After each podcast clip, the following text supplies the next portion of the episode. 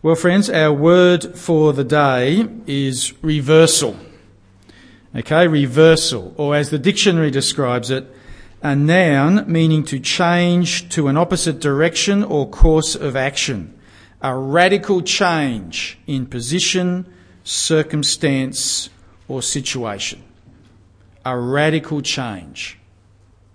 Reversal. Got some things in your life you wouldn't mind a reversal in? Got some circumstances, got some situations that you wouldn't mind a, a radical change in. It turns out that we all do. Uh, that's what today's passage is all about. Isaiah 61, it is all about reversal. Or really, it's all about a very, very, very big reversal. Let me point out three things in the passage which highlight just how big a reversal is on view in these few verses.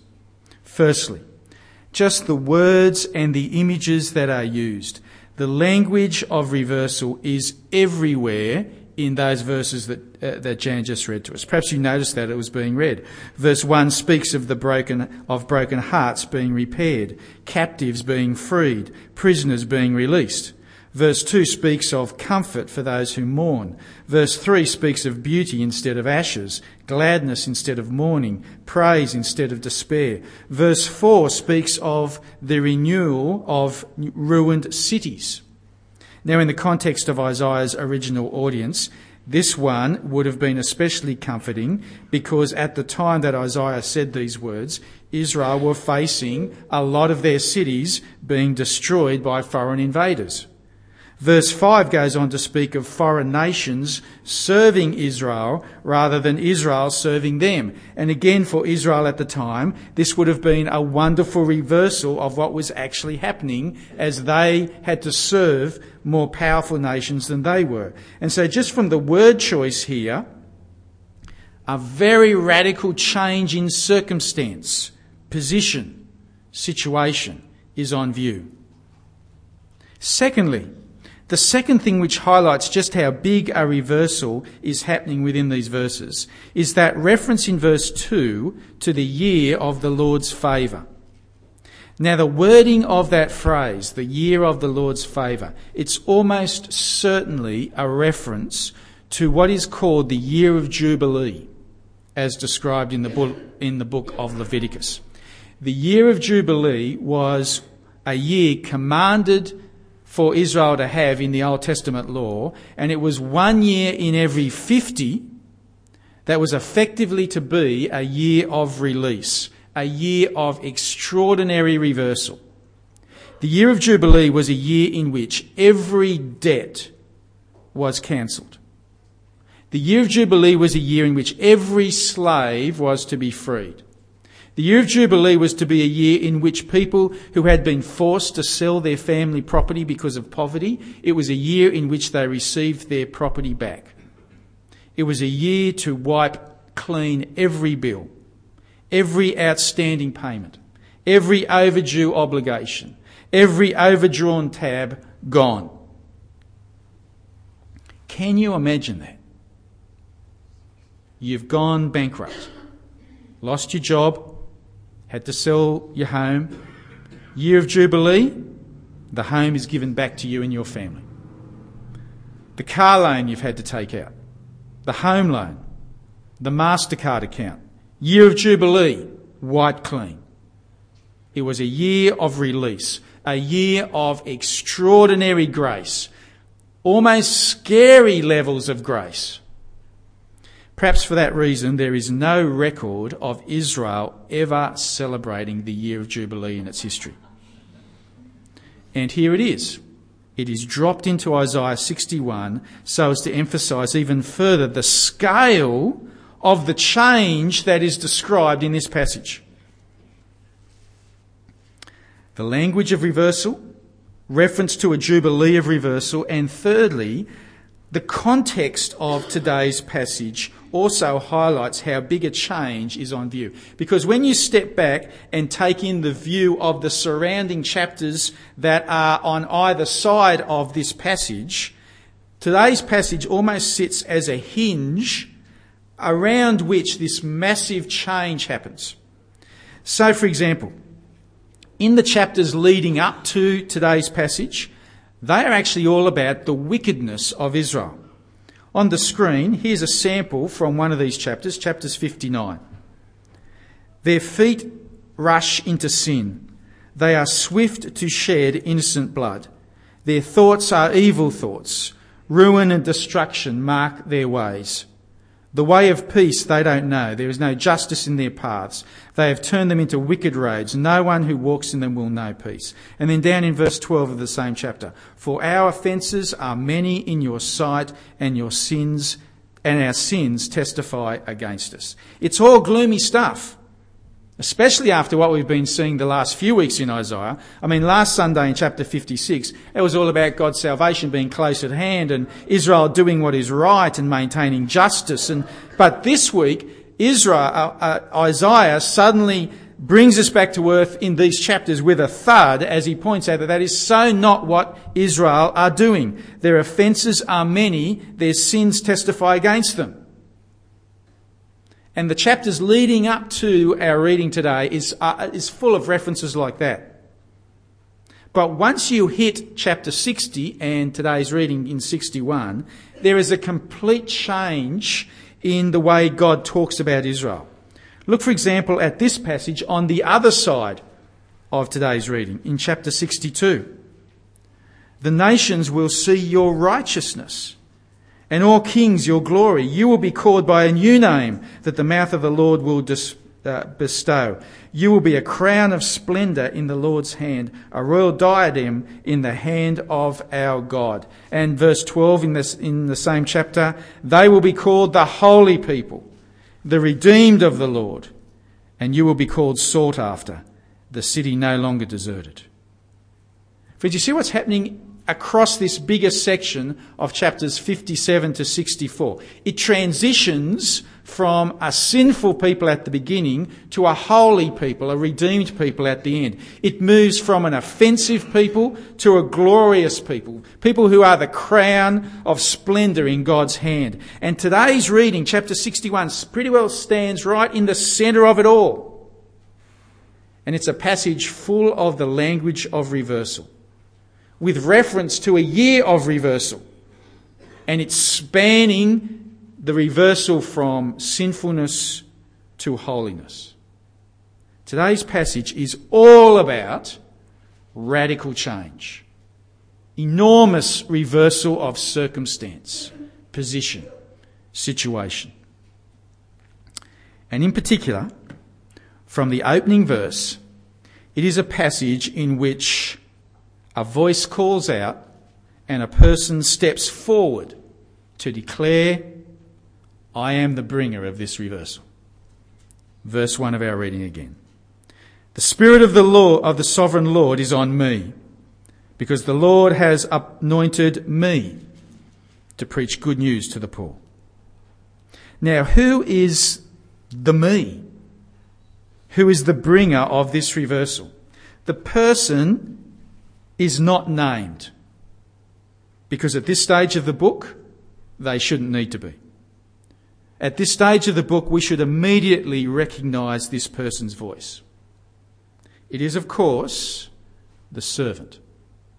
In what is his fifth and final appearance in the book. And because this is the final time the servant steps forward in the book, there's a level of closure to it.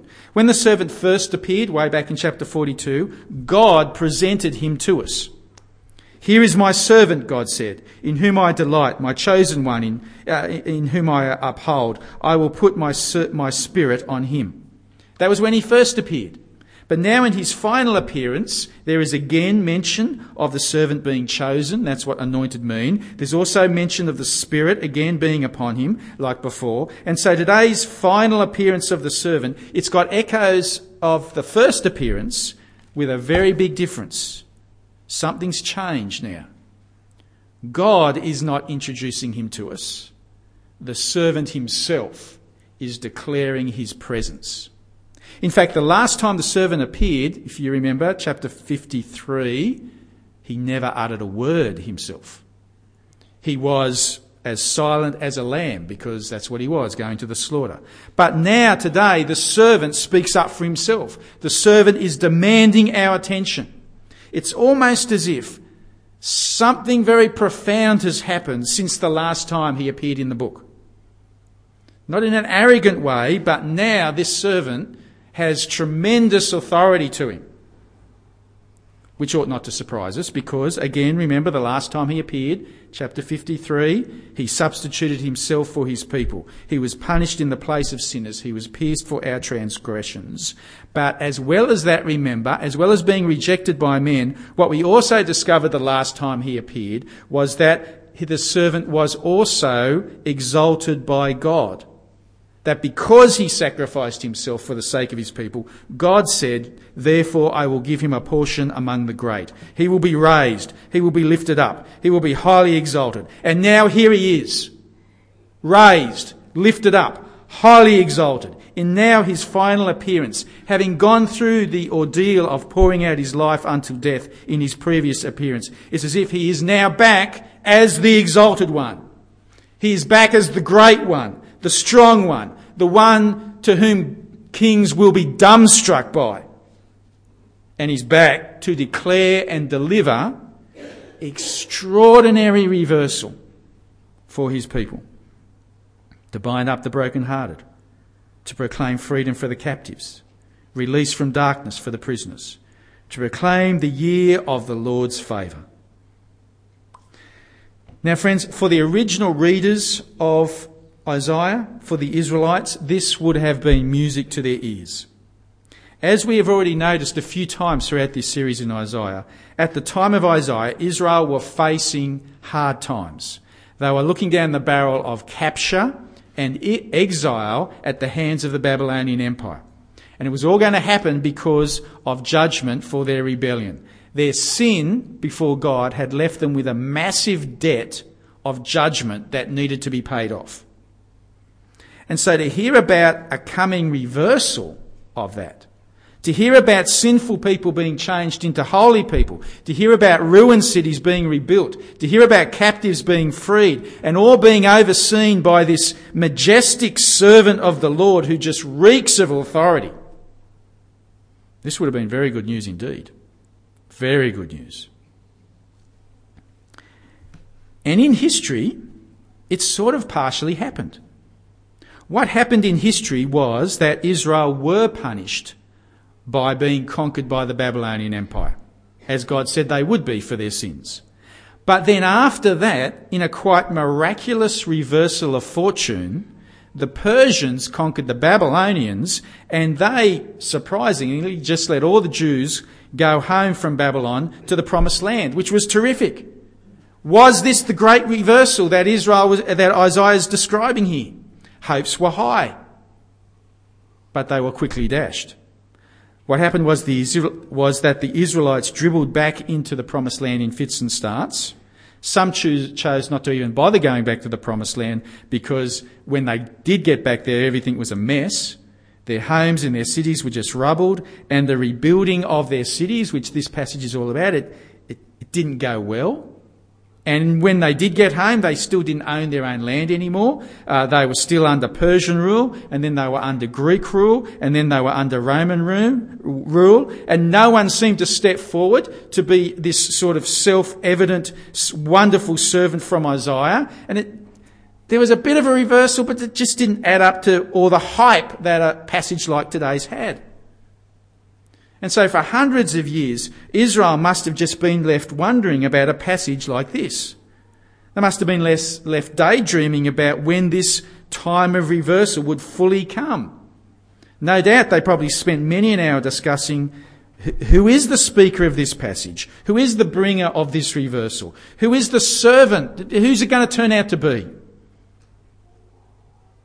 And hundreds of years after today's passage was written, after hundreds of years of built up anticipation in Israel, the fulfillment of this passage finally happened when a man named Jesus of Nazareth walked into the synagogue of his hometown. And Luke, in chapter 4, tells us that the scroll of the prophet Isaiah was handed to him. Unrolling it, Jesus found the place where it is written. In other words, Jesus deliberately, self consciously took the time to pick out a particular place in the scroll of Isaiah.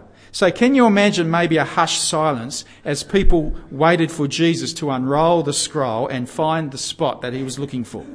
This was before there were chapters and verses, and Isaiah's a big book, so it might have taken a little time for Jesus to find the right spot. So can you perhaps imagine people starting to whisper amongst themselves, I wonder what bit of the Bible he's looking for. I wonder what are the verses that he's so keen to read out to us.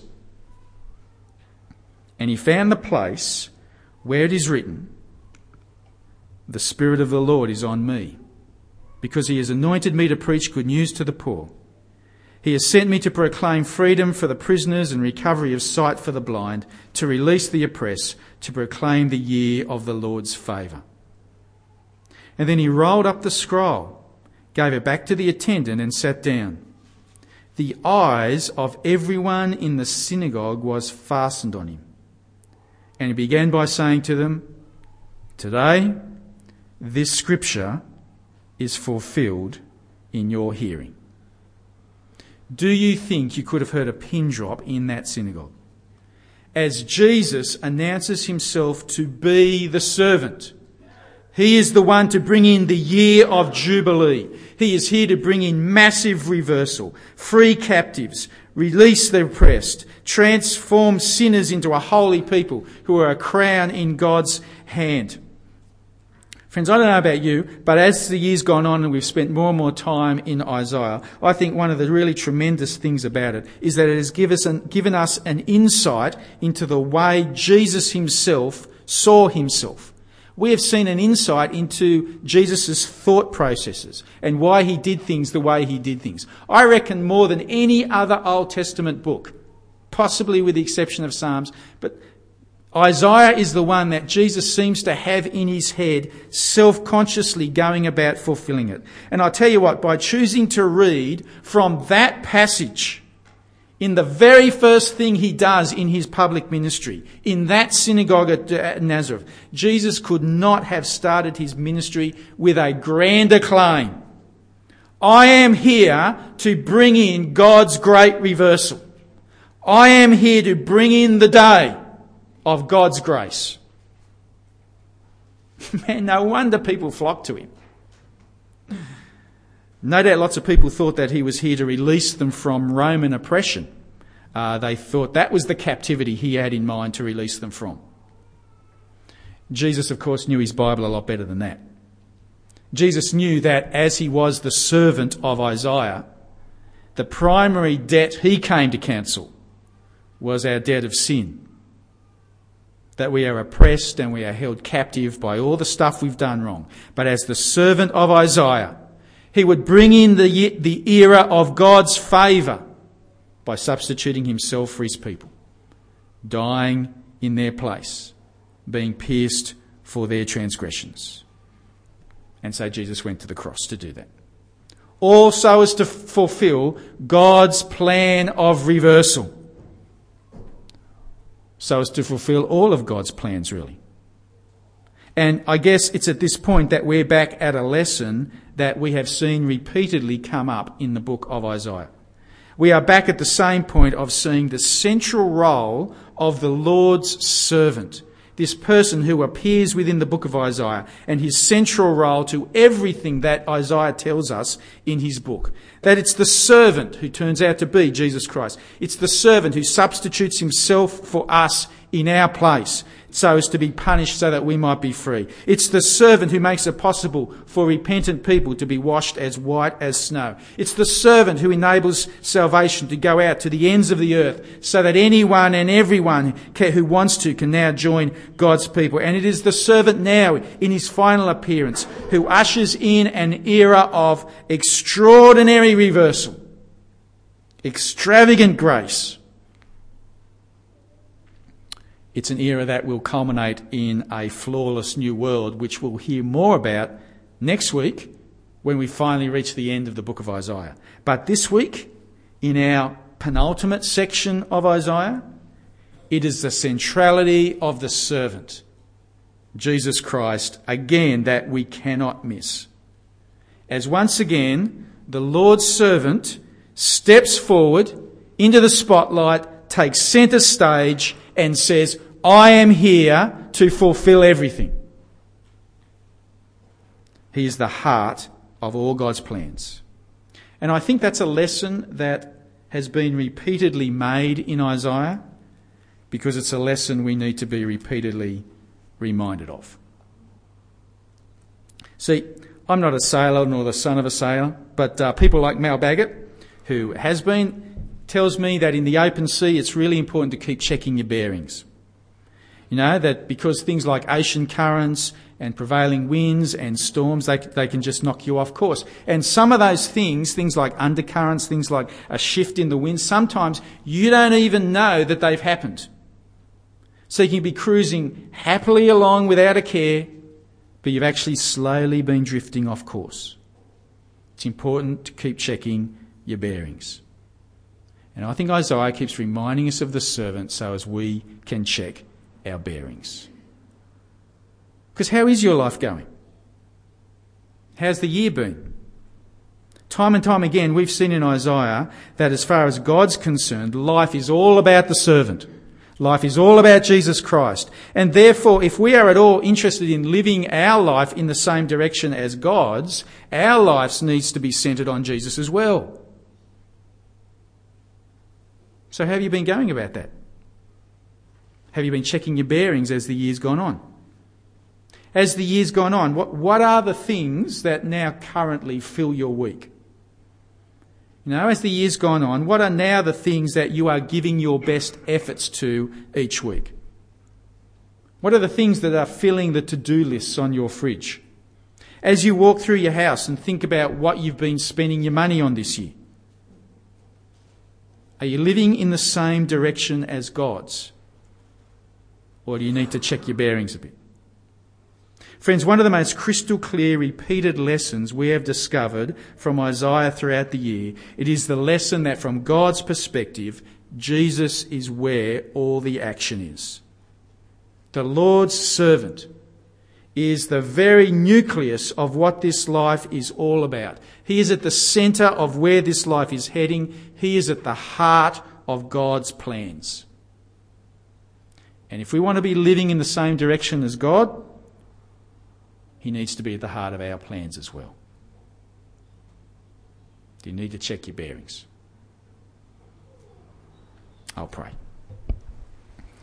Father, thank you for this continuing reminder of the importance of your servant, your Son, our Saviour, Jesus Christ. Father, we'd like to ask that we'd have um, the courage, if need be, to change our lives just at the moment uh, so that we might not drift away and that we might keep Jesus central in the things that we do. Father, thank you for the extraordinary reversal. Thank you for the wonderful grace, the, the, the removal of our debt of sin because of your servant.